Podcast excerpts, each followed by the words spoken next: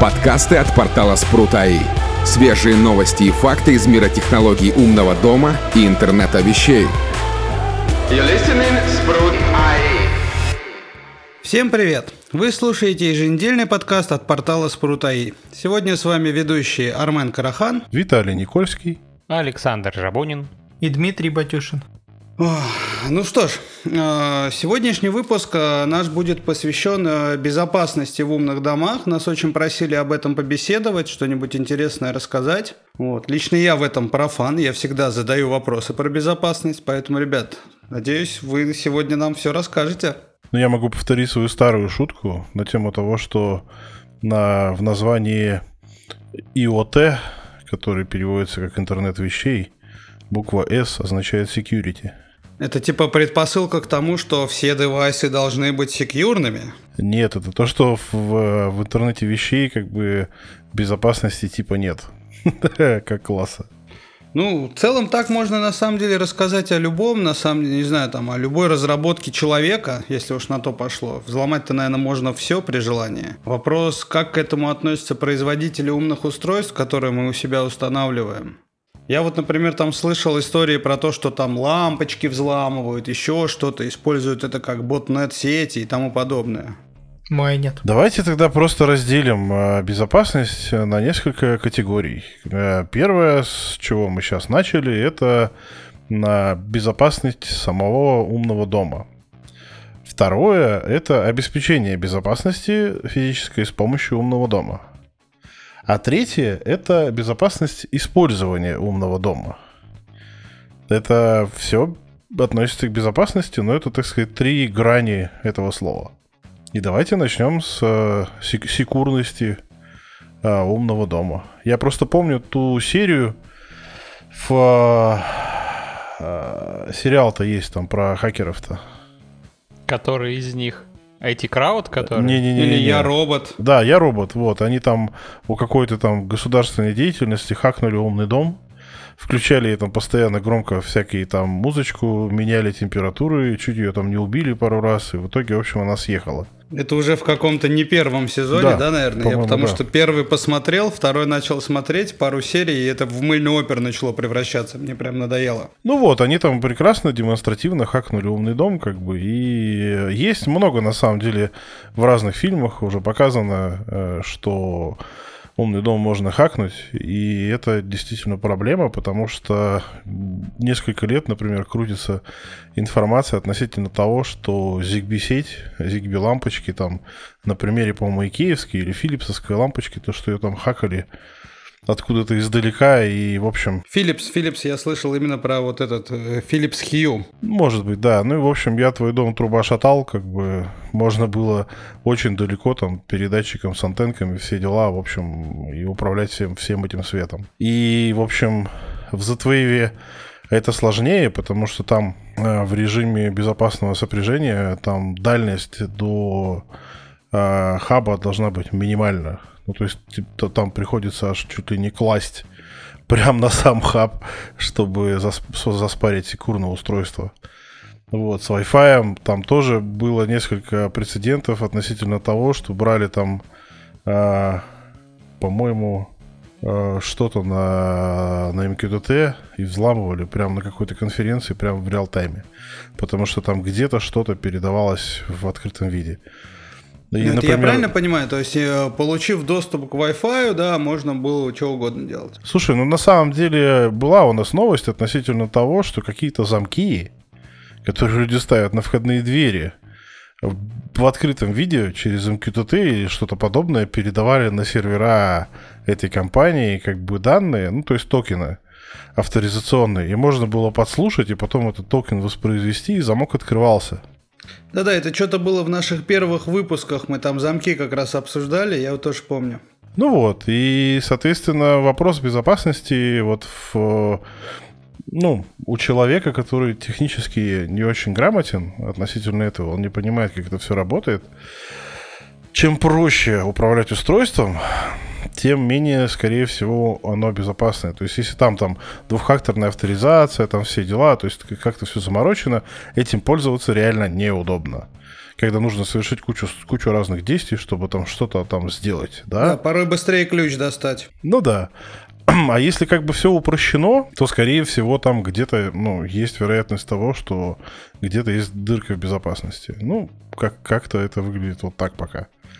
Хотя, в принципе, если грамотно подойти именно к сетевой безопасности, ну, то есть, по крайней мере, обеспечить безопасность а, относительно ну, сети, и, там интернета и все такое, то есть нормальный роутер, там не дефолтные пароли и все такое. то- Да, без паролей 1, 2, 3, 4, 5, 6, 7, 8. ну или вообще, да, в таком, в таком ключе. Ну, например, у меня там даже MQTT запаролен, хотя многие этого не делают. И так далее. То есть, э, если вот грамотно подойти к настройке, то можно себя обезопасить. Хотя а, та же ZigBee э, сеть, как бы, она позволяет там, ну, грубо говоря, с, э, с хабом зайти куда-нибудь там в Икею и подключить все подключенные лампочки к своей, к своей ZigBee сети через Lightlink, как бы, и, и ими управлять, например. Или сбросить Или их. сбросить, да. Как оказалось, очень легко, на самом деле, зигбишные устройства сбрасывать, которые к чему-то присоединены. Ну, ну это, это же такое, это не настолько как бы вредно, сколько просто неприятно. Там реальных последствий у, там, у тех же лампочек э, по сути не будет. А Вот Ну, что почему же касается зам- оботнеты, майнинг, который ты же, по-моему, и назвал. Нет, я не называл майнинг, но на ZigBee лампочках это, ну, давай будем откровенны, маловероятно. Wi-Fi больше все-таки к этому расположен. Да и все равно, ну, это по сути не вредительство как таковое, это использование обору- ну, не своего оборудования в личных целях. А в случае там тех же ZigBee лампочек ты вообще ничего, кроме там, ну, мелкой неприятности человеку не доставишь. Мне кажется, что замки и там те же видеокамеры это более такое а, узконаправленное и более м, плачевно-последственное. Ну, а как же устройства, которые там имеют доступ к оплате, к карточкам? Я вот то, помимо вот того, что я там слышал про то, что зигбишные лампочки, да, там взламывали, использовали не по назначению, так вроде же еще были истории там вот с холодильником, который там с Амазона заказывал всякой хрени. Или Ну, опять-таки, кому он заказывал-то? Непосредственному своему владельцу? Ну, это тоже все Не, ну деньги, деньги-то сняли с карточки у человека. Да они как сняли, так и вернули. Это, больше, это просто неприятности. Если к тебе влезут в квартиру, взломав твой умный замок, это, по-моему, больше принесет тебе вреда, Ну, чем заказанная и собой. возвращенная еда. Ну, именно поэтому я всегда, когда мы обсуждали вопросы безопасности, я всегда говорил, что, например, а если у вас дома стоят камеры, например, а вот у меня их стоит куча, я их просто тестирую всякие разные, да, так вот, э, когда я прихожу домой, во-первых, у меня в спальне камер нет вообще. А, во-вторых, как бы все камеры, которые э, у меня есть в э, других комнатах, они рубятся по питанию, когда я прихожу. То есть у меня в качестве триггера там... Типа, когда ты дома, тебя не записывают. Да. Потому что огромное количество есть э, слитых данных. Даже если камера как бы ну, работает только в, в режиме локальном, хотя большинство камер, которые там Wi-Fi и же с ними, у них у всех есть P2P, и они все ходят куда-нибудь там в какой-нибудь там Китай, например. То есть, допустим, те же самые Xiaomi камеры, они прекрасно как бы ходят в Mi Cloud, и был же была новость на тему того, что люди могли ошибочно подключить к своему там Nest Hub, который с экранчиком, да, э, Xiaomi камеру чужую, и смотреть видосики. Это был прям дикий скандал, и Google потом убрал интеграцию Xiaomi облака. Потом они, в общем, это все поправили, но сам факт налицо. То есть информация попала, грубо говоря, в, а, в общественный доступ. И так может произойти с любой камерой, причем большинство людей покупают обычные китайские камеры, которые работают через э, всем известное китайское облако, которое XMI, а, и там же живут регистраторы, и там же живут камеры, и все это как бы всем нравится, потому что ты получаешь доступ из любой точки мира, но никто особо не думает относительно того, что будет, если там все взломают. Я тебе больше скажу даже сейчас а, точно у камер Akara G2H, которые HomeKit Ready, а, и вроде бы как а, Logitech Circle, которые тоже там HomeKit Ready, если в HomeKit ты отключаешь запись видео, когда ты дома, то в родном приложении эта запись все равно продолжает идти. Ну И да. поток будет доступен. Ну, Ну, вот у меня, да. То есть за Виталиком все-таки кто-то наблюдает, когда он дома. А у меня Не, ру- ну, у, него кам- у него камеры вы- выключаются физически по питанию, а Да. тут ты как бы можешь программно отключить записи и трансляцию, пока ты дома, но в родном приложении она все равно будет идти. Причем у меня еще сделано таким образом, что у меня а, те устройства, которые занимаются питанием камер, живут в другом месте относительно логически на хабах, чем то устройство, которое занимается видеопотоками. Это такое легкая паранойя. Чтобы если мой, а, мой умный дом один взломали, как бы, да, а, то, ну, либо получили доступ к управляющему питанию камер, да, либо получили доступ к камерам. Ну и, соответственно, одновременно к обоим они получить доступ не могут. Почему? Но они разнесены логически, физически, по авторизациям, по сетям по всему остальному. А чем управляешь камерами? Розетками какими-то или? Да, да, да. Но правда, э, выключение физическое с помощью умной розетки почему-то убивает камеры. Я догадываюсь, почему. У меня уже две сдохло от этого. Ну, то есть там, видимо, идет какой-то скачок при включении 220 именно. Вот. э, Блоки питания же достаточно такие простенькие. А, Соответственно, после такой вот постоянной туда-сюда переключалки, видимо, у них э, что-то вышибает. Поэтому я сейчас задумываюсь на тему того, чтобы рубить их не по 220, а через там 5-вольтовый, то есть на, на низкой стороне. Ну, то есть перед камерой Можно ставить Ethernet рубежку. может как-то обрывать им или... А, они Wi-Fi. Ну, часть из них Wi-Fi. Про Ethernet я тоже думал, но проще бахать их по питанию. Тогда создавай виртуальную точку доступа и выключай ее как-нибудь по SSH. А, Или запросиками с телефона. Можно так. Ну, там все равно остается возможность подключиться к ним напрямую или как-то отснифить трафик и так далее. То есть это все все, все равно. Когда они физически вырублены, как бы, причем это разнопротокольное э, решение, то есть камеры на Wi-Fi, там розетки, там, допустим, на, там, на Z-Wave или там на ZigBee или вообще на 433. Или еще на каком-нибудь экзотическом вообще протоколе, который вообще, о котором никто не знает.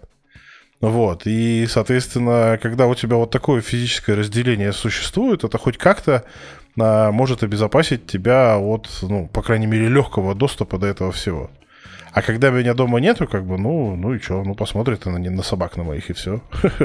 Ну и того получается, как бы, да, по факту, чтобы э, максимально обезопасить свой умный дом, надо не столько как бы смотреть на девайсы, да, как у них э, реализована безопасность, а нужно работать над своей собственной сетью, в которой, собственно, все это и живет. Но нужно вдумчиво подходить к дизайну просто. И понимать, как бы, какие последствия к чему. Кто-то скотчем заклеивает, там, изолентой заклеивает камеры на ноутбуках. И, и же с ними на телефонах, например, да, но при этом оставляет камеры, там те же самые Xiaomi камеры, у них есть спящий режим. Ну, типа, она типа не снимает. Что на самом деле там происходит, никто же не знает. Не, ну неужели никто не снифал трафик, не смотрел, что она делает в спящем режиме? Ну, не знаю. Я, я снифал, ну, вроде там ничего не идет. Но кто знает, может, там по команде свыше что-нибудь начнет происходить. Я откуда знаю? Ну, то есть я это не контролирую, поэтому я не могу утверждать 100%. Я так Алису тестил, на самом деле, тоже пытался, когда у нее микрофон выключаешь, соснифать трафик, посмотреть, что-нибудь она вообще делает в этот момент или нет. На заре новостей был э, момент, на, по-моему, про самсунговские телевизоры, которые постоянно слушали и отправляли данные куда-то на сервера, хотя вроде как бы микрофон был отключен. И на этом Так это полились... и Apple делал постоянно На со этом своим полились все, и да. телефоном. То есть они всегда так делают. Причем, насколько я знаю, Apple вообще отдавал эти данные в какую-то стороннюю компанию, которая типа анализировала их все дела, Они все а потом отдавали. у них была утечка. Они все отдавали данные, причем утекали данные в таком наборе, что гипотетически по а, этим данным можно было идентифицировать человека. Та же самая компания Ring, э, она же облажалась в свое время, когда выяснилось, что вместо интеллектуального, вернее, искусственного интеллекта за определение человек на картинке или нет отвечала украинская группа айтишников. То есть просто наняли компанию, которая сидела и тупо детектила, человек это или не человек. Ну, то есть что-то типа такого. Ну а почему нет? Я вот насколько знаю, тот же опять же возврат к Алисе с Яндексом, они до сих пор пишут все вот эти скрипты на каждой диалоге, это все у них ручной труд, который постоянно обновляется. То есть, когда Алиса да нет, тупит... ты не понял. Там человек сидел за монитором и смотрел на картинку. Если на картинке видел человека, не, не, то я он говорил, понял, это человек. понял. Я имею в виду, что как бы ручной труд, ну, его нельзя там на второй план откидывать, потому что большинство, мне кажется, IT-проектов изначально с этого и начинают. Прежде чем что-то автоматизировать, все пытаются экспериментировать, делать руками и посмотреть, смотреть, сколько это бабла приносит. Поэтому тут, я думаю, удивляться, ну, бессмысленно. Нет, просто одно дело передавать какие-то обезличенные данные, а другое дело передавать все данные. И там, например, по-моему, у Гугла или у Apple, я не помню, или у Амазона были ситуации, когда обсуждались там какие-то вопросы относительно там медицинской страховки, еще что-то. Apple, да? Apple, это вот вся та же история с Apple. Я вот тоже, да, про нее Ну вот, и и говорил, там можно то, что... было спокойно идентифицировать не только человека, но и адрес, где он живет и так далее. Поэтому а подобные все сервисы, как бы, они требуют очень вдумчивого подхода относительно того, что, где и как вы говорите, где включено, что, что включено, и в, какие, в каких ситуациях лучше это все выключить. Слушай, ну это уже на паранойю смахивает. Давайте честно, 21 век на дворе. У всех в карманах телефоны, которые постоянно работают, постоянно слушают. Это уже не новость ни для кого, да, потому что всякие инстаграмы, фейсбуки, телеграммы, да все слушается постоянно. Они за счет этого херачат большие рекламные кампании и зарабатывают деньги. И все эти данные, вообще, что такое обезличенные данные? Вот у меня сейчас по работе, да, я как бы тесно с этим связываюсь, у нас тоже голосовые интерфейсы, все дела, и очень много мы свой проект раскатываем в закрытых контурах, где это прям должно быть супер безопасно. И у нас на уровне, по-моему, 152 ФЗ это у нас, да, в законодательстве, которое типа все это регулирует. Но даже там нет четкого объяснения, что такое да, персональные данные или что делать, чтобы они были обезличенными. Вот с точки зрения закона, мне, меня вот вообще меньше всего интересует, что обо мне кто может знать. Именно с точки зрения закона, кому что положено знать, кому что не положено знать. Я хочу контролировать процесс, а, ну, какие данные куда от меня будут уходить. Если а, мне совсем захочется полностью изолироваться, я нафиг все вырублю по питанию и останусь в изоляции. А, на тему 21 века, извини, но у нас как бы в стране очень много людей до сих пор топят дровами. О чем ты говоришь? Ну, я согласен, как бы, когда речь идет о технологиях, я думаю, да, именно в Российской Федерации речь идет о больших городах, о миллионниках, это Москва, там Питер, что там Екатеринбург, то есть вот большие города, в которых прям это все ну, развивается. Если мы идем периферию, то нет, там, да, я с тобой согласен. Люди до сих пор пользуются кнопочными телефонами, там печки себе топят и тому подобное. Просто я про то, что не нужно как бы ну, бездумно... Параноить. Нет. Ну и параноид тоже бездумно не стоит, хотя, ну, шапочки из фольги и все такое, это, конечно же, чересчур, да? Но люди, покупая себе какой-нибудь гаджет, у которого есть хоть какой-то интерфейс там а, данных, грубо говоря, там микрофон, камера, еще что-то, да, а, понимать, куда он его ставит, и понимать, э, какие возможные риски безопасности это все за собой несет. Потому что, по идее, гипотетически, опять же, если мы берем чисто облачное решение, грубо говоря, там мы берем Xiaomi, берем Тую ту же, которая живет исключительно в Китае, а, соответственно, вешаем весь свой умный дом, значит, туда, и, соответственно, собирается биг дата относительно того, куда человек ходит, там, как часто он пользуется там ванной и так далее. То есть вот эти все вещи, как бы, можно гипотетически исследовать, получить некую биг дата, как бы, и что-то с ней сделать. С одной стороны, с, с одной стороны, из, исходя из, а, допустим, а, решений там для отслеживания пожилых людей, которые, ну, были новости у нас на эту тему, что там есть там устройства, которые отслеживают поведение. Если поведение становится нетипичным, то есть там человек проводит в ванной больше времени, чем он обычно там находится, то, соответственно, система у него спрашивает, у вас все в порядке? Если человек отвечает, значит все хорошо. Если человек не отвечает, значит сразу идет а, уведомление там в а, ну, эти э, чрезвычайные контакты.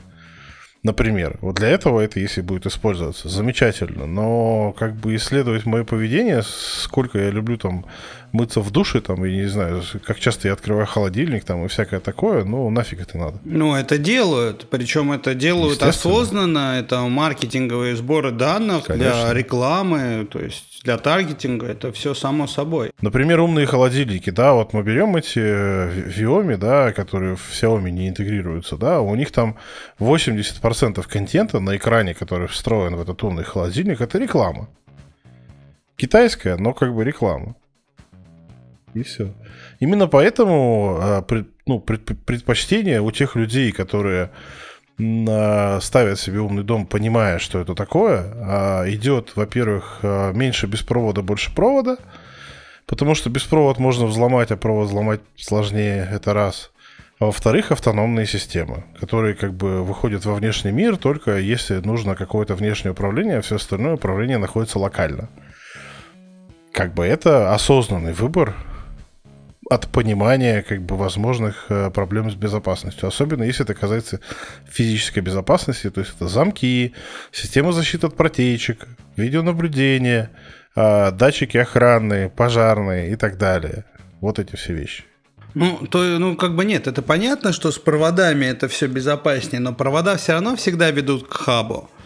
А хабы всегда дома чаще всего, ладно, не всегда, чаще всего имеют беспроводное соединение. Я понимаю, что точка отказа в виде Wi-Fi роутера, как бы, это серьезная точка отказа. Но этот да, учитывая, жить... что дома-то у всех стоят, скорее всего, такие простенькие роутеры, ну, при большом желании знающий человек может туда попасть. А еще больше, чаще всего на этих роутерах стоят дефолтные логины и пароли, которые ставят им э, эти, как они называются, я забыл, провайдеры интернета.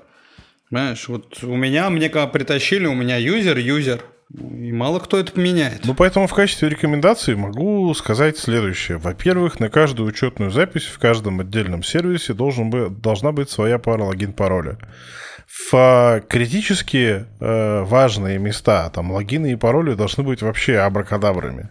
Что есть критически важные места? Вот тут ну, уточни, допустим, пожалуйста. логин-пароль на камеру.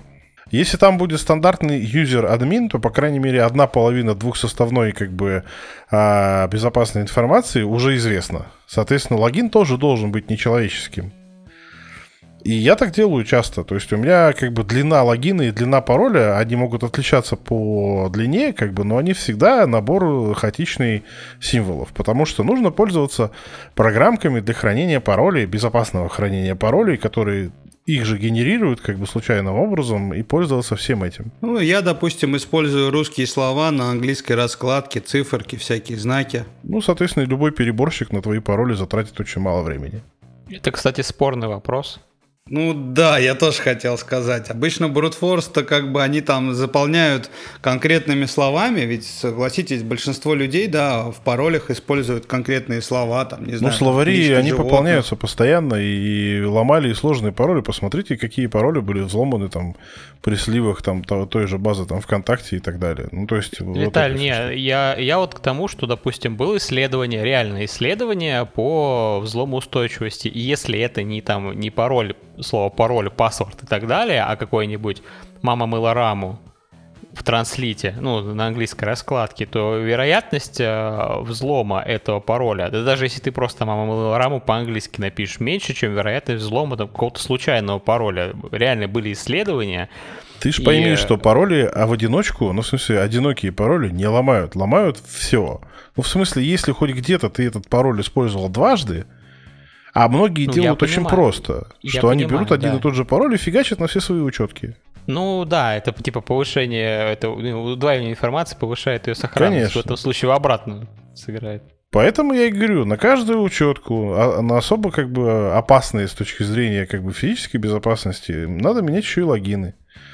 И все это как бы хранить в надежном месте. И длина пароля меньше 20 символов. Я, я постоянно сталкиваюсь с тем, что мои пароли, например, они не... Обычно же проблема, что типа ваш пароль слишком короткий, а у меня очень часто бывает, что ваш пароль слишком длинный. Вот. А, ну, то есть уровень 20 паранойи... символов ты, конечно, заморочился. А у меня бывает и по 30. Зависит от того, где и что. Я сейчас, кстати, так посчитал, у меня до 20 не доходит. У меня меньше, чуть-чуть. Ну вот, и, соответственно, есть программки, которые хранят, то есть там с достаточно высоким уровнем шифрования, там 512, например, а, байт, э, этот самый шифр, и хрен его ты взломаешь, по сути, и это достаточно надежно, и все в таком духе. Такого, таких решений очень много на самом деле. Надо просто именно учиться пользоваться. Причем на, там, на смартфонах. Ну, то есть всегда же раздражает обычно то, что эти пароли нужно постоянно куда-то идти, куда-то вводить, там, тра-та-та. Это все уже решили 100-500 раз. А, и iPhone, и Android умеет пользоваться внешними хранилищами паролей, а, аутентификация по отпечатку, либо по Face ID. А они типа не взламываются, что ли? Вот тоже, да? Вот, если честно, никогда не пользовался подобными программами. Давно еще на заре, короче, юности я себе придумал, как эти пароли себе создавать, да? То есть я благодаря этому их не забываю. Но, допустим, смотря на все эти программки, которые хранят пароли, я всегда задумывался, а что, если эту программу взломают? То есть сразу кто-то говорю, получает там файл, доступ. Нет, там файл, как бы сам, само хранилище обычно лежит локально, либо оно лежит где-то там на общем ресурсе, но он зашифрован.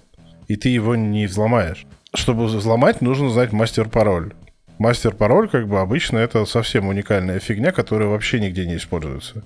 И все. Ну, это ты знаешь, а мне кажется, у большинства людей мастер-пароль будет тем же самым, который уже есть внутри, нет? Не, обычно, когда люди до этого доходят, они уже с безопасностью не на вы, а хотя бы на ты, поэтому вряд ли там такое будет использовано.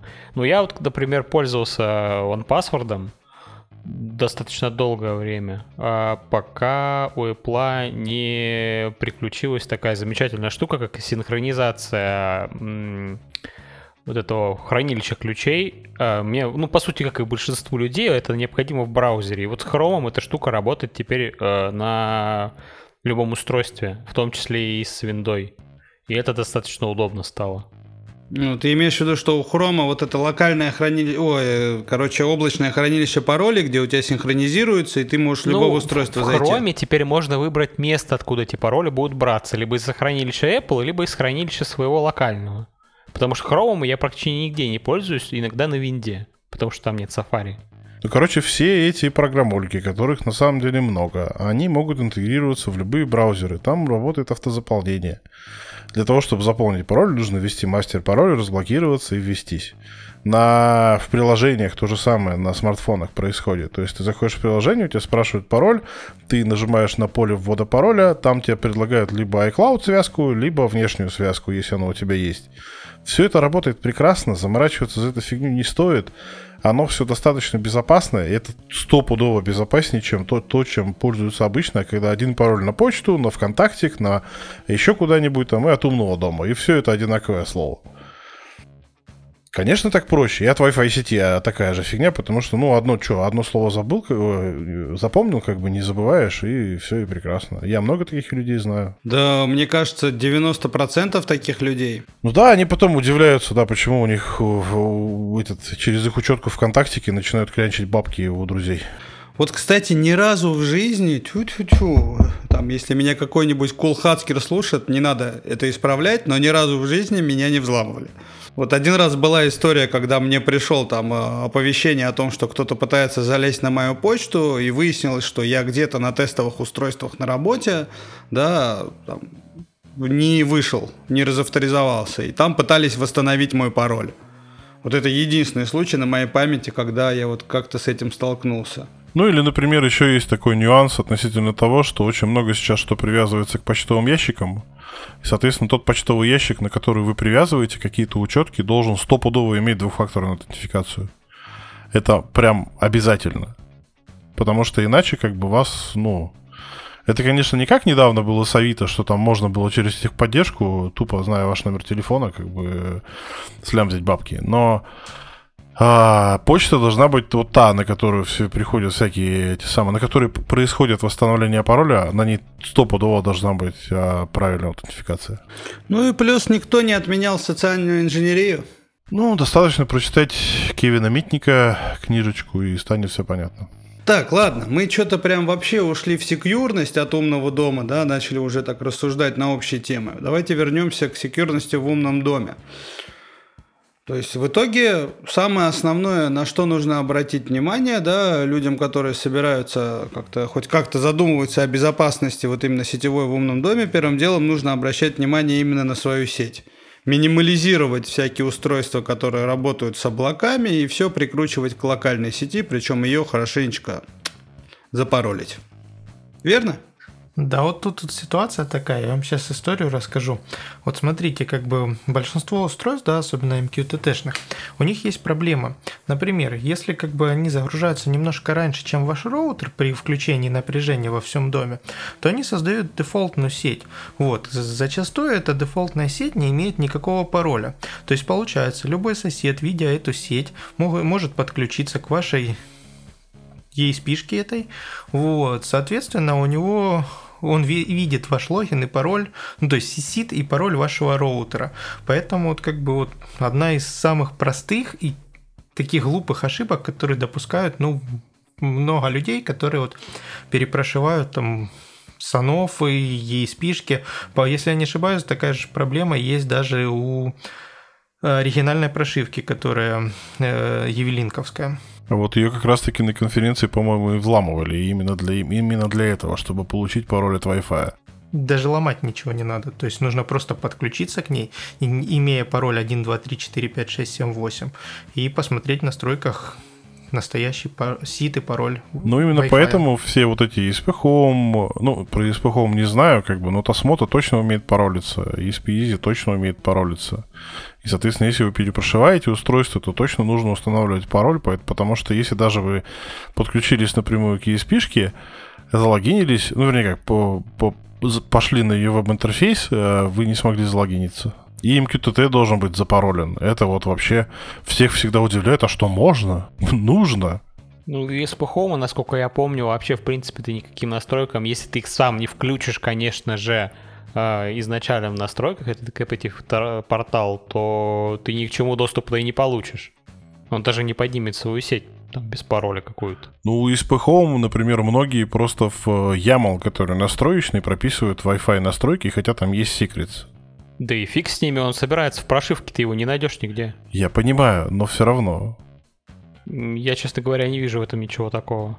Ну, если ты своими конфигами только делиться ни с кем не собираешься. Сколько у меня прописано. У нас, и... Вот сколько у нас и в чатиках было постоянно, я постоянно, когда вижу чьи-нибудь конфиги или логи, я такой, о, безопасность, наше все, потому ну, что там отправляют. Друг... все. Вы не понимаете, это другое. Ну да, ну да. То есть тут мы делимся, да, с друзьями. Не, ну как бы естественно понимаю, что если ты с кем-то будешь делиться, надо убирать, но вот как бы у меня из пухом это такие конфиги, которые я, ну, никому как бы в принципе-то и не даю, потому что нафиг никому не надо. А в обычных у меня конфигах все давно-давно вынесено в отдельный файл, конечно. Ну, не, я даже айпишники не свечу свои, если уж ну, на то ты пошло. имеешь в виду белые? Нет, даже Ой, серые. Серые, да. которые... А зачем? Потому что, ну, если знаешь, что сканить, как бы, то все упрощается. А если ты не знаешь, что сканить, надо еще на это время потратить. Ну... Не, это как бы один из. Это ж не, не обезопасит ни тебя ни от чего, но это один из. Я понимаю, да, что ну, это комплекс услуг, естественно, который необходимо провести для того, чтобы себя обезопасить. Но... Очень многие люди просто самостоятельно сливают. Как бы есть нотки паранойи, а, а есть э, такое, скажем так, необходимое, что нужно точно сделать. Ну, понимаешь, если это не ввести в некий, ну, в некую обязаловку, то есть некий стиль жизни, то ты можешь в определенный момент как бы случайно неправильному человеку слить то, что как бы ну, критично, и все, я грести. Виталий, у нас есть люди, которые пишут эти конфиги, даже не зная, что они там пишут. О чем ты говоришь? И это не показатель. В смысле, на это не надо равняться. Не, я не про то, что на это не надо равняться. Я про то, что эти, из, из этих людей никак это не выбьешь. Они не знают, что они пишут. Они просто копируют то, что видят. You're listening, Sprout.ie. Ну, в общем, с этой безопасностью вроде мы э, разобрались. У ZigBee, у ZigBee сейчас начали появляться как бы э, некие основы того, что можно как-то залочить э, привязки, и, соответственно, никто посторонний это устройство у вас спереть не сможет. Есть такое. Просто этим производители не особо заморачиваются. Это заморачиваются только там, например, мы в Спрутхабе в том же. Вот. И А когда вы покупаете чье-то устройство, которое с кем-то там работает, там Xiaomi или Akara или там Tuya или еще что-нибудь, они обычно за эту фигню не заморачиваются. Поэтому ZigBee у вас устройства могут спереть. Как-то как это вот так. Им пофиг. Да, учитывая, что, допустим, те же лампочки легко сбрасываются. Так, а в итоге получается, не знаю, давайте, может быть, э, какую-нибудь экосистему тогда посоветуем, которая работает локально и, на наш взгляд, максимально, так сказать, секьюрно. Или это все вкусовщина все-таки? KNX? Redboard с проводами. А если вот я задумался, вот у меня получается малинка, да, если она у меня без Wi-Fi по проводу, допустим, я рублю себе, короче, интернет, то получается у меня полностью закрытая система получается, правильно же? И с HomeKit она должна отрабатывать, если Apple TV стоит, без интернета. Ну, только Siri там на некоторые вопросы может не отвечать, а так, да, должно работать локально. Слушай, ну голосом, если честно, Siri я настолько редко использую, мне проще вот виджеты поднять и кнопочку нажать, это просто, ну, два действия пальцем когда у тебя руки в муке, очень удобно. В этом случае, да, согласен. Для этого Я есть обычно Алиса. использую. Ну, у меня, да, по всему дому раскинуто. Которая как раз без интернета не работает. О, вот это да.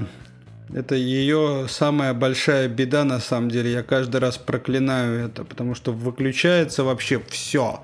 Ты сидишь, как будто у тебя и нету дома никакого голосового интерфейса. На самом Но деле, убогое, я находил вот решение. Знаете, что самое убогое, да, я сейчас, Виталик, сейчас ты скажешь, в Алисе, да, как бы я не любил ее, да, у меня она не одна, обожаю этого голосового помощника, но, господа из Яндекса, если вы нас слышите, научите, блин, свою колонку без интернета хотя бы по блютусу к себе пускать. А то это ужас, музыку не послушать. Крик души. А, я тут недавно обнаружил, я не помню, как он называется, это, в общем, open source проект. Можно его развернуть на маленькие. И это голосовой ассистент, который умеет работать локально. У него есть даже русские словари. А его просто разворачиваешь на маленький, подключаешь к маленький камеру с микрофоном. Ну, а просто камеры там интегрированы более-менее. А, и пользоваться и микрофоном с камерой, и колонками. И, в общем, можно сделать такую автономную балайку, которая, в принципе, достаточно неплохо типа работает. Вот. Поэтому можно так. Типа как голосовой помощник, да? Да-да-да. Ну, то есть оно, а, оно умеет как бы и в интернет ходить, и пользоваться разными ресурсами, и там куча всяких а, плагинов, э, интегрирующих это все везде. То есть с Home Assistant оно работает нормально, интеграция есть. И, э, в принципе, там всякие задачки выполнять. Ну, то есть как, как в принципе, большинство голосовых ассистентов. Не так, конечно, как Google это умеет на английском делать, да? Но для управления домом вполне хватит. Ну, то есть там типа разворачивается локально какая-то система синтеза и распознавания речи? Да-да-да. Слушай, интересно.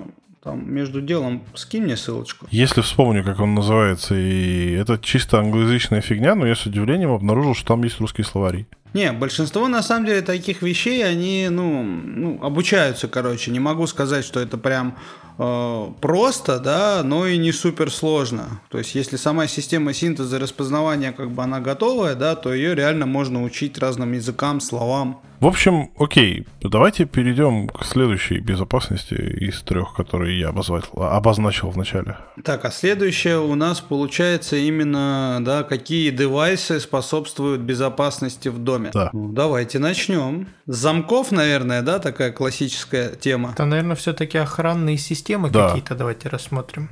Потому что замки реже покупают, а вот охранкой пользуются больше людей.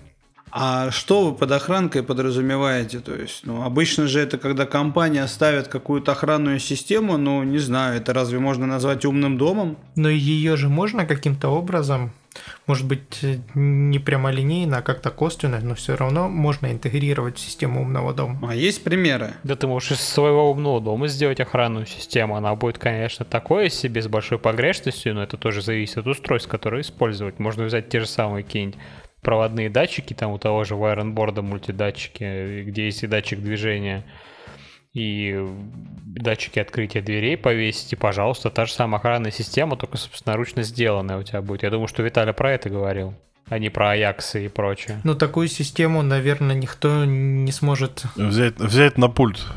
Да, поставить на обслуживание не сможет, я согласен. Ну так фишка охранной системы же это как раз-таки пульт, там группа немедленного, там, или как они там, ГБР, группа быстрого реагирования, все дела. Давайте просто по, по кусочкам это разберем. То есть есть, например, такая штука, как тот же Аякс, например, пресловутый. Его там, он из всех щелей, у него реклама идет. Он ни с кем не интегрируется. Ну, в смысле, им это не интересно. Они заточены как бы чисто на охрану. Он прекрасно сдается в охранные фирмы на пульты. У него есть там какие-то зачатки ум- умности, то есть там розетки, датчики и всякая такая фигня. У них очень высокая защита от заглушивания. У них несколько каналов связи, то есть это может быть интернет проводной, это может быть мобильный, несколько симок там и так далее.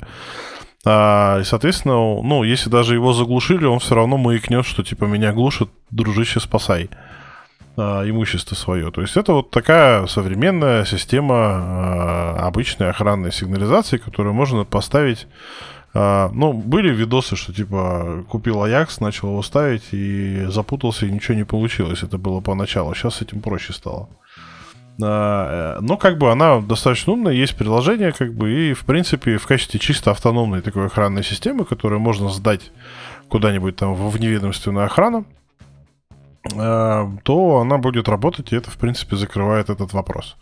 Вторая э, штука — это обычные охранные системы, которые там проводные, на пультах, там тра-та-та, все дела.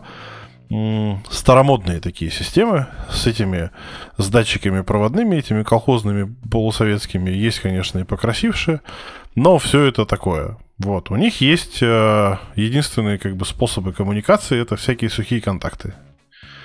Поэтому там что-то замкнулось, охрана сработала. Гипотетически это все, что нам нужно знать от этой охранной системы в умном доме, чтобы получить уведомление.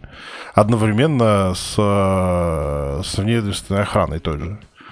Вот. Э, к ним же можно подключить пожарные датчики, ну и, соответственно, мы можем получить обрывочную информацию, но хоть как-то интегрировать это в умный дом, в свой, в качестве чисто такого, ну, датчик какой-нибудь ну, вернее, система вся целиком интегрируется там в какой-нибудь умный дом, как какой-нибудь контактный датчик, как бы просто замкнуло, значит, что-то случи- случилось. Что случилось, ну, мы уже не узнаем, либо мы включим камеру, как бы, и посмотрим, что происходит.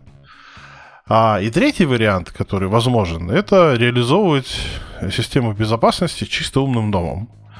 Но так как это все обычно там колхоз или полуколхоз, open source, не open source решений, или там китайских, облачных, интернетных, всяких разных, то есть некий гибрид бульдога с носорогом, то в качестве полноценной системы охраны это использовать достаточно, ну, сложно. Просто потому, что она не автономная, ее можно заглушить, можно отрубить интернет, и у вас ничего, никакие уведомления не придут. И так далее. То есть, э, если вас начнут взламывать, первое, что делают, рубят питание. Вот. И, соответственно, весь ваш умный дом без внешнего питания превращается в тыкву, и, в общем, вы, вы ни о чем не узнаете. А, например. Хотя можно, конечно, позаботиться об этом, но все равно. Вот, примерно так это все, все дела обстоят. Я то, кстати, пока мы обсуждали, подумал, что и по идее-то и кнопочку можно вызова подрубить к умному дому. Я недавно наткнулся на рекламу такой маленькой коробочки, она типа куда-то крепится и имеет такой штырек, который выходит и нажимает на кнопочку. Нажиматор называется. Ну да, я не знаю, как это называется. Буквально там неделю назад что-то мне попалась реклама.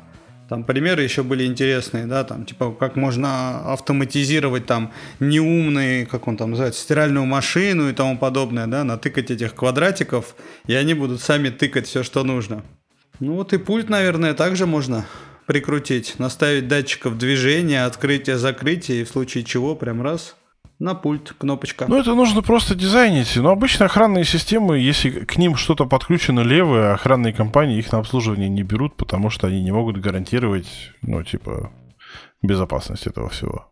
Ну, Поэтому... Ну, кто же хочет с чужими системами работать? Все хотят свою поставить, много денег забрать. Да. Поэтому все логично. Ну, поэтому, если у вас что-то случилось, вам важно получить уведомление. Обычно охранные компании звонят, если что-то у вас произошло. Типа дома вы не дома, или у вас там какое-то оповещение на телефон приходит. Ну и, соответственно, вы можете уже воспользоваться средствами умного дома, там, той же камерой, там, и посмотреть, что происходит. Если вас, конечно, по питанию не отрубили. А что касается чисто организации физической безопасности, то это замки, система защиты от протечки, датчики газов всяких разных, датчики дыма всякие разные. И, в принципе, ну, датчики открытия окон дверей, ну, это типа must-have, но не все их ставят, потому что, типа, ну, а зачем ставить, если у меня... Я живу там на, на 1500 этаже, как бы, кто, кто ко мне полезет. Поэтому, ну, хотя бы на входную дверь поставьте, уже будет хорошо. СО, мне кажется, еще датчики можно сюда отнести для тех, кто топится там как-то печное отопление. Да, но мы об этом говорили уже неоднократно, что датчик угарного газа, не углекислого газа, а угарного газа, он должен быть обязателен там, где есть открытый огонь. Это даже может быть, я не знаю, газовая горелка или что-нибудь такое. Ну и датчик метана к нему сразу. Ну, они есть разные, то есть метан, пропан, я про то, что нужно как бы знать, чем топишь, и да. э, плюс к нему еще и угарного, потому что, во-первых, оно может загореться, а во-вторых, оно может потухнуть. И это два разных исхода событий. Да. И оба не очень хорошие. Ну, то есть, если есть котлы, э, не электрические, а газовые какие-нибудь, если есть печки э, в, банях, например, да, то там надо ставить точно датчик дыма, датчик угарного газа. И если там есть газ именно, то есть метан или пропан, в зависимости от того, чем вы там пользуетесь, да, то, соответственно, датчик этого газа, чтобы учуять все протечки и, соответственно, получить уведомления. Они обычно орут достаточно громко, и их не обязательно даже втыкать в умный дом, чтобы, ну, там, удаленно посмотреть, потому что если вы там находитесь, то они будут орать, они там питаются от сети, поэтому, ну, кроме датчиков дыма, все датчики газов, как бы, они в основном питаются от сети, поэтому никаких вариантов, как бы, не услышать этого не будет. Ну, если только, опять же, вам не отрубит электричество. Но есть некоторые, у которых есть аварийное питание. You're listening, Sprout IE. Какие у нас еще есть устройства, связанные с безопасностью в умном доме? Ну, я не знаю, система автономного питания, там всякие. Вот, можно отнести сюда или нет? Ну, теоретически, да. Ну, я, я могу предложить вернуться еще немножко к, на пару шагов назад и э, поговорить про роутеры, которые у нас э, стоят на страже безопасности информационной.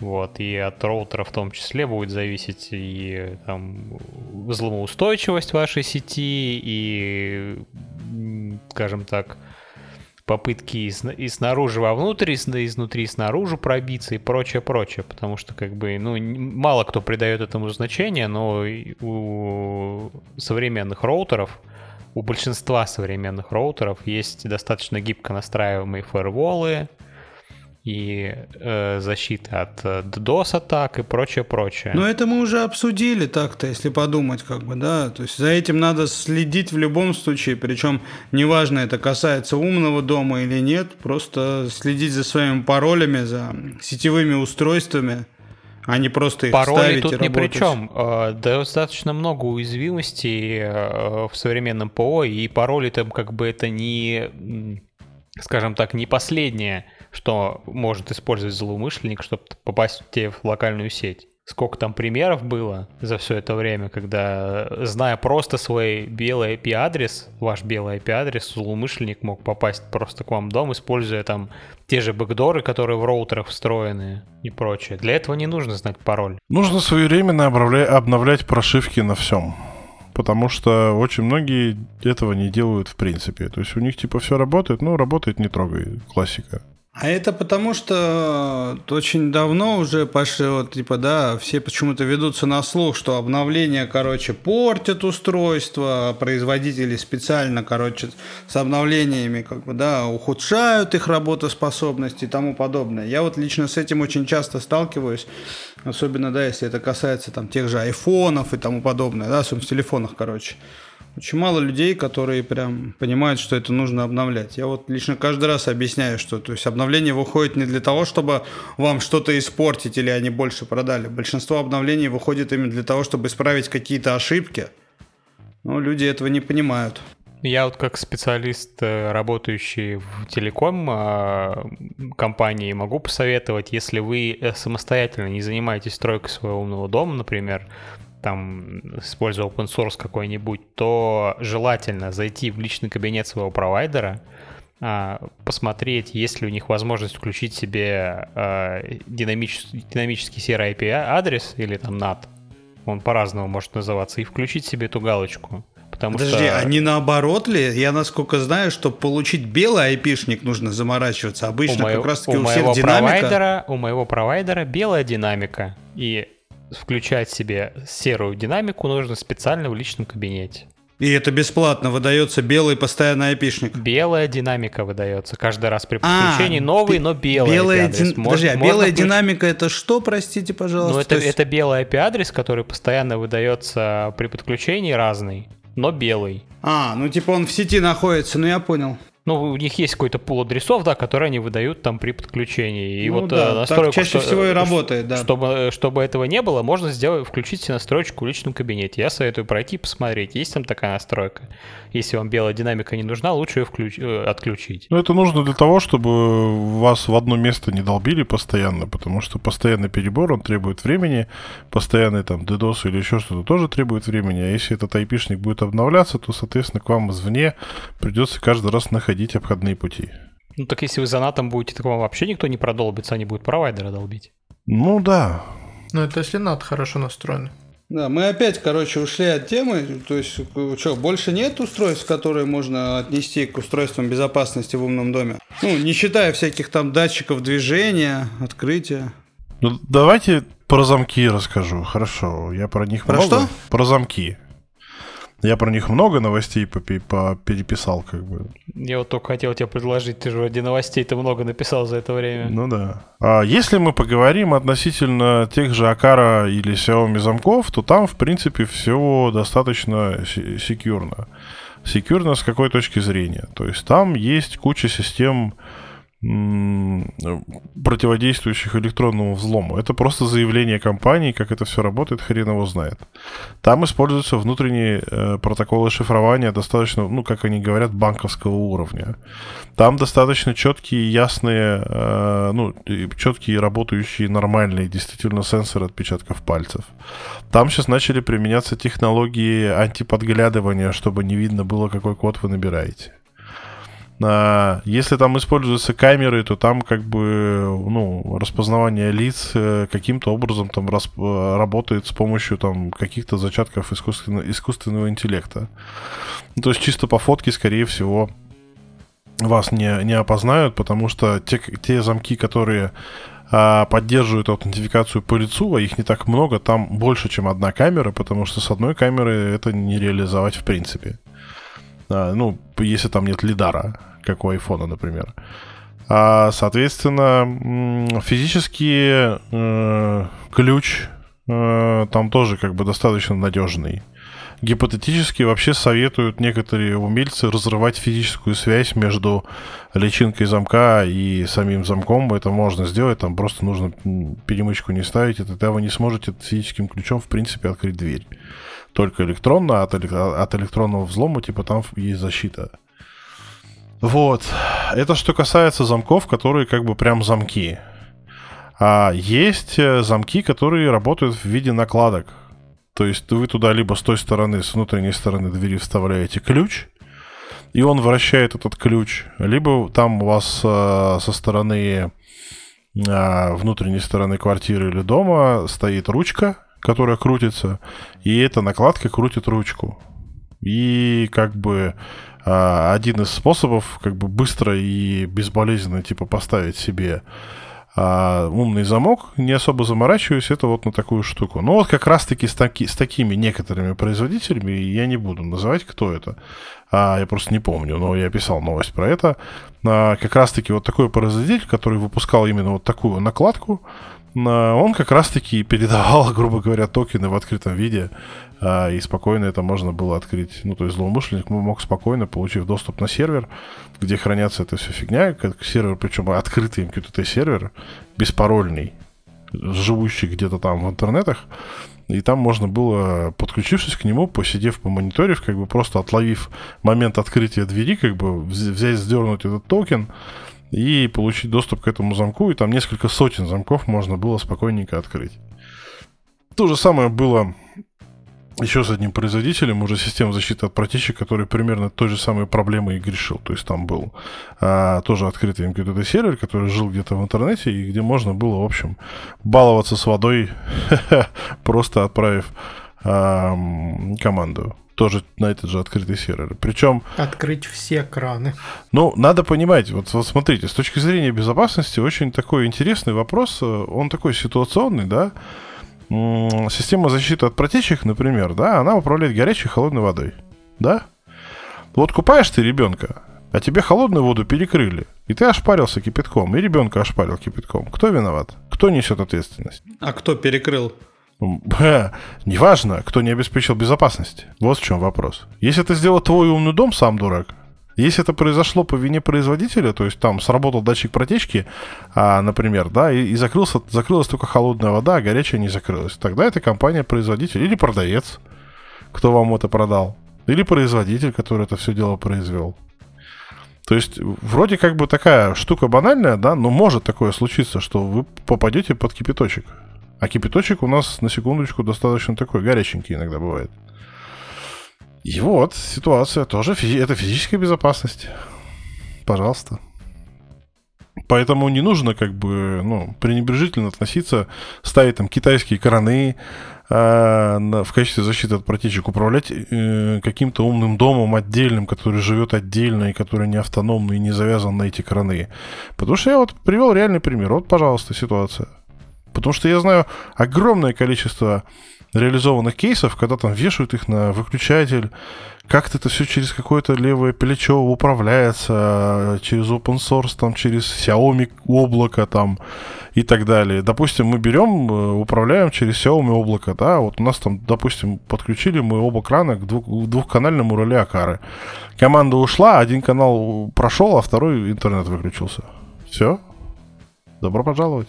Поэтому к этим вопросам тоже не стоит относиться легкомысленно. Это очень опасно. Ну, потеря пакетов данных это вообще, ну, мне кажется, отдельная тема. Тем более до Китая.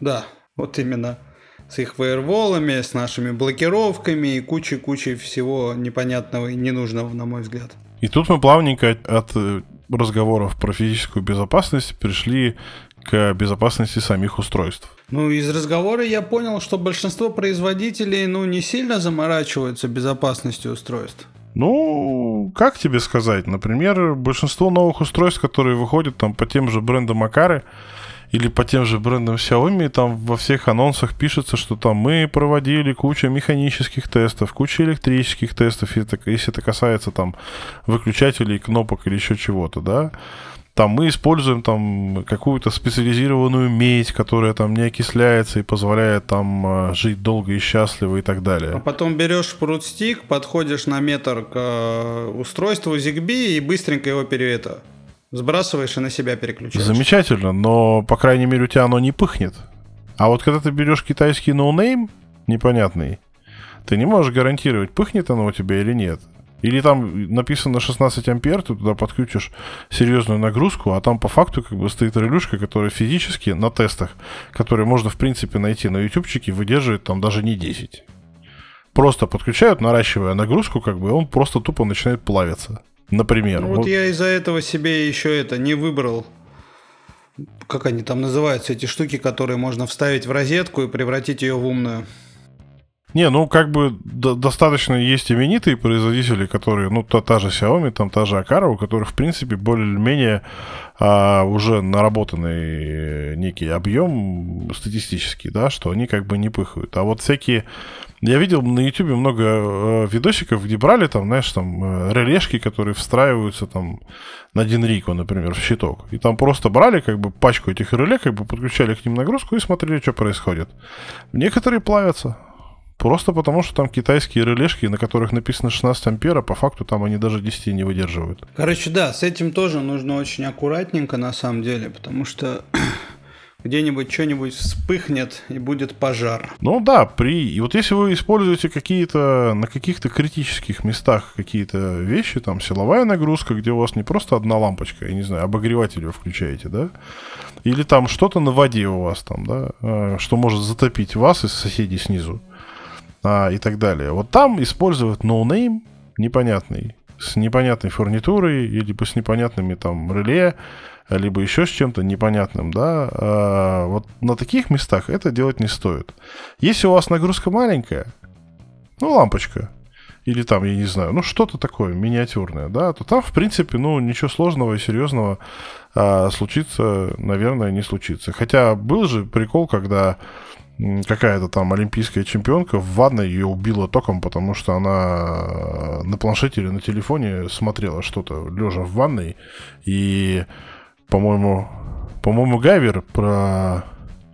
продемонстрировал, что произошло. То есть там 220 э, вольт приехала, там высокочастотный блок питания, у нее телефон был на зарядке, и, короче, ей в провод приехало 220. Подожди, а как такое возможно? Блок питания же должен уменьшать это все. При высокой влажности вот там такая фигня происходит, что у тебя через какой-то там э, из, из контуров приехало 220. Найди этот, э, по-моему, Гайвера было, он прям демонстрировал, что там приезжает 220. Именно поэтому в качестве вывода было сказано, что если вы пользуетесь чем-то в ванной, пользуйтесь этим с пауэрбанком, а не от сети тогда, типа, вы в безопасности. Ты прям меня расстроил. Я очень хотел в ванную засунуть маленький телевизор в стену. Нет, маленький телевизор в стену это одно, а то, что ты держишь в руках, и то, что тебе в руки приезжает 220, это совершенно другое. На тему, на тему вот телевизоров в стенах, это старая-старая история советских еще времен. Она заключалась в том, что в гостинице «Россия», которую снесли, был конкурс на телевизоры, которые в ванной, в люксы. И там, короче, в те времена, в общем, этот, они разработали специальные телевизоры, они там вандалозащищенные, влага а, стойкие, там тра-та-та. Короче, на каждый телевизор у них стоило что-то несколько тысяч долларов. Каждый телевизор. А в американских гостиницах пользуются 100-баксовыми телевизорами. Просто потому, что его залили водой и похрен. Ну, как бы сгорел, его выкинули и поставили новый. А все почему? А все потому, что как бы прямого непосредственного контакта между телевизором и там телом человека или водой нет. Это то же самое, что вполне себе безопасно у там одного видеоблогера-строителя было продемонстрировано, что розетки открытые в ванной это тоже безопасно, потому что если на, на них лить воду, тоже ничего не произойдет. Именно брызгать. В смысле? Это как? А вот так. Обычные негерметичные розетки, он четко показывал, что вот я лью из крана воду, ничего не происходит. Потому что, ну, там недостаточного... Э, ее погрузить, если в воду, тогда ее коротнет. А вот если лить на нее воду, то ничего страшного. Тоже не можно произойдет никакого замыкания? Ну, типа, да. Но если там прям струю из бронзбойта не фигачить, ну, как бы это... Смотрите правильные вещи на YouTube просто. Вот. То есть, э, например, 220 вольт для кранов, которые закрывают воду. Тоже такой спорный момент на самом деле. 220 ставить или 12 или 24? Что лучше? По идее, все производители утверждают, что там сделана развязка гальваническая, что никогда 220 не, не приедет к вам на мокрую сторону. Но я, например, не верю. Поэтому все, кто у меня спрашивает, какую лучше брать, я говорю, ну вот от греха подальше берите 1224. Там побезопаснее будет.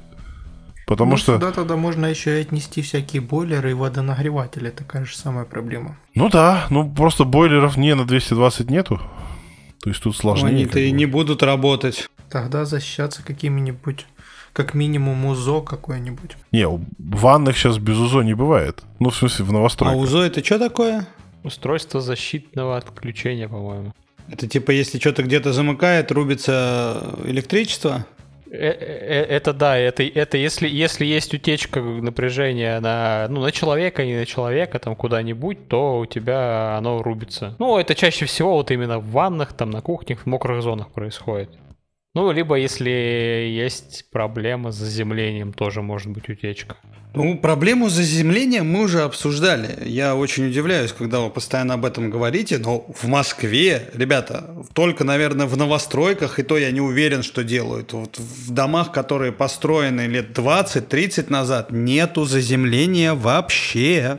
Особенно в пятиэтажках. Есть такой нюанс э, с, поскольку я знаю, стиральными машинами, что если у тебя не будет заземления, у тебя не будет работать входной фильтр, а значит у тебя все, вся куча помех и вся куча фигни, которая там генерируется в блоке питания, будет сраться в твою электрическую сеть и сеть электрическую соседей и прочее, прочее. Из-за этого может много неприятной штуки происходить.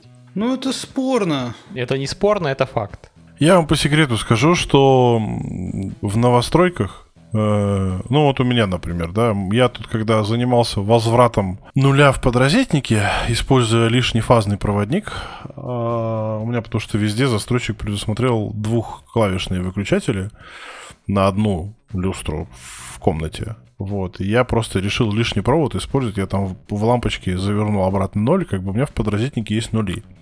Так вот, мы с удивлением с э, мастером, который мне это делал, обнаружили, что ноль и земля между собой коротят. Ну, то есть это не земля, они, по идее, должны быть разнесены физически. Ну, так может быть, это и правда не земля. Вот, не знаю, вот у меня на прошлой квартире, где я жил, электрики очень прикольно сделали землю. Они просто вытащили провод и соединили его щитком. Просто к железяке. Это неправильно. А, есть... Ну да. Это... Нет, вы, вы же поймите, есть как бы заземление, есть защитное зануление. Защитное зануление – это ноль, который идет в, в отдельным проводником и идет как бы на ноль, который на подстанции. По сути, это допускается. И вы все равно получите коротыш между, ну, между нулем и землей, по сути. Но иногда бывает просто делают так, что шина в щитке одна и та же и на землю, и на ноль. Это, конечно, неправильно, но как бы это никого особо не парит. Вот. Я сейчас вспомнил картинку, мне тут недавно показывали, как сделали землю, просто пакетик повесили с землей и туда провод засунули. Ну, чисто, чисто для вот тех, кто в частном доме, например, живет, да, и не может быть не в курсе, существуют э, э, комплекты заземления, которые штыревые, которые просто можно перфоратором забурить в землю. Ничего с ней особо не делав при этом. Вы берете перфоратор, вы берете первую, первый штырь и просто перфоратором вот туда забиваете. Когда он дошел до на земли, вы прикручиваете туда второй и забиваете перфоратором второй. И так можно их наращивать, там, 5 штук хотя бы забить. И это достаточное нормальное заземление. То есть это нормальный контур. Вот. И если у кого-то это как бы частный дом, и кто не знал об этом, вот, пожалуйста, лайфхак. Они есть, это комплектные, их можно купить в магазине и тупо обычными подручными средствами в виде перфоратора сделать себе нормальную землю. Я, если честно, всегда думал, что хватит просто реально вывести в землю. Нет. Должен быть э, ГОСТ какой-то, там на какую глубину он должен погрузиться в землю, и там как бы одного штыря недостаточно. Ну, зависит от э, состава почвы. Короче, есть приборы, которые измеряют э, заземление. Они, это все можно спроектировать, это все можно измерить. И все компании, которые занимаются электромонтажом, особенно в частном секторе, они большинство, нормальные если компании, они большинство это делать умеют. Кто-то как бы просто берет, э, варит треугольничек из арматуры, копает яму, засыпает эту яму солью, как бы, и засыпает потом сверху землю, землей. И типа вот, ну, нате вам заземление. Туда приезжает человек с измерителем и охреневает. Вот. Так, что-то мы, мне кажется, от темы-то отошли, ребят. Или мы и раскрыли тему? Ну, электрическая безопасность тоже важна. Ну, тут, мне кажется, это все-таки более такая обширная вещь, не касающаяся умного дома. Подобная безопасность вообще нужна, даже без умного дома. Да нет, а ты пойми, что как бы некоторые люди покупают там те же самые Wi-Fi э, эти автоматы на Алиэкспрессе, как бы себя подвергают непосредственной опасности, не, если хотя бы чуть-чуть эту тему не изучат перед тем, как их ставить. Поэтому Виталий правильно сделал, что рассказал поподробнее. Не-не, это я подтверждаю. Я же говорю, я до сих пор еще даже не определился, что в подрозетнике вставить, чтобы это все у меня нормально работало. У меня просто тут еще электричество не переделано, поэтому и так все опасненько. На тему переделки электричества, кстати, у нас в чате электрики есть коллективно рожденный, так сказать, коллективным нашим разумом файлик относительно того, что если вы все-таки собрались переделывать у себя проводку, и мы об этом уже упоминали. Там, по крайней мере, перечислено некий это набор. в Клабхаусе было, мы Я везде это говорю, это. потому что про это постоянно спрашивают и очень удивляются, что это в закрепе там висит даже в чатике. А, там есть перечисление практически всех возможных мест, куда может понадобиться какой-нибудь кабель. Это касается там э, откосов на окнах, это касается розеток там под э, карнизы электрические, это касается там, куда нужно питание в той же ванной и какое, и так далее вот этих всех вещей, как бы там, в принципе, все достаточно. Это коллективный разум, то есть у нас люди, которые хоть как-то занимались монтажом и какие-то кейсы там реализовывали у себя, они просто накидывали, а это все дело скомпоновал в некий единый документ, который можно использовать. По крайней мере, с точки зрения проектирования, типа, а может быть, вы просто не думали, что там может что-то понадобиться, а ну вот там надо.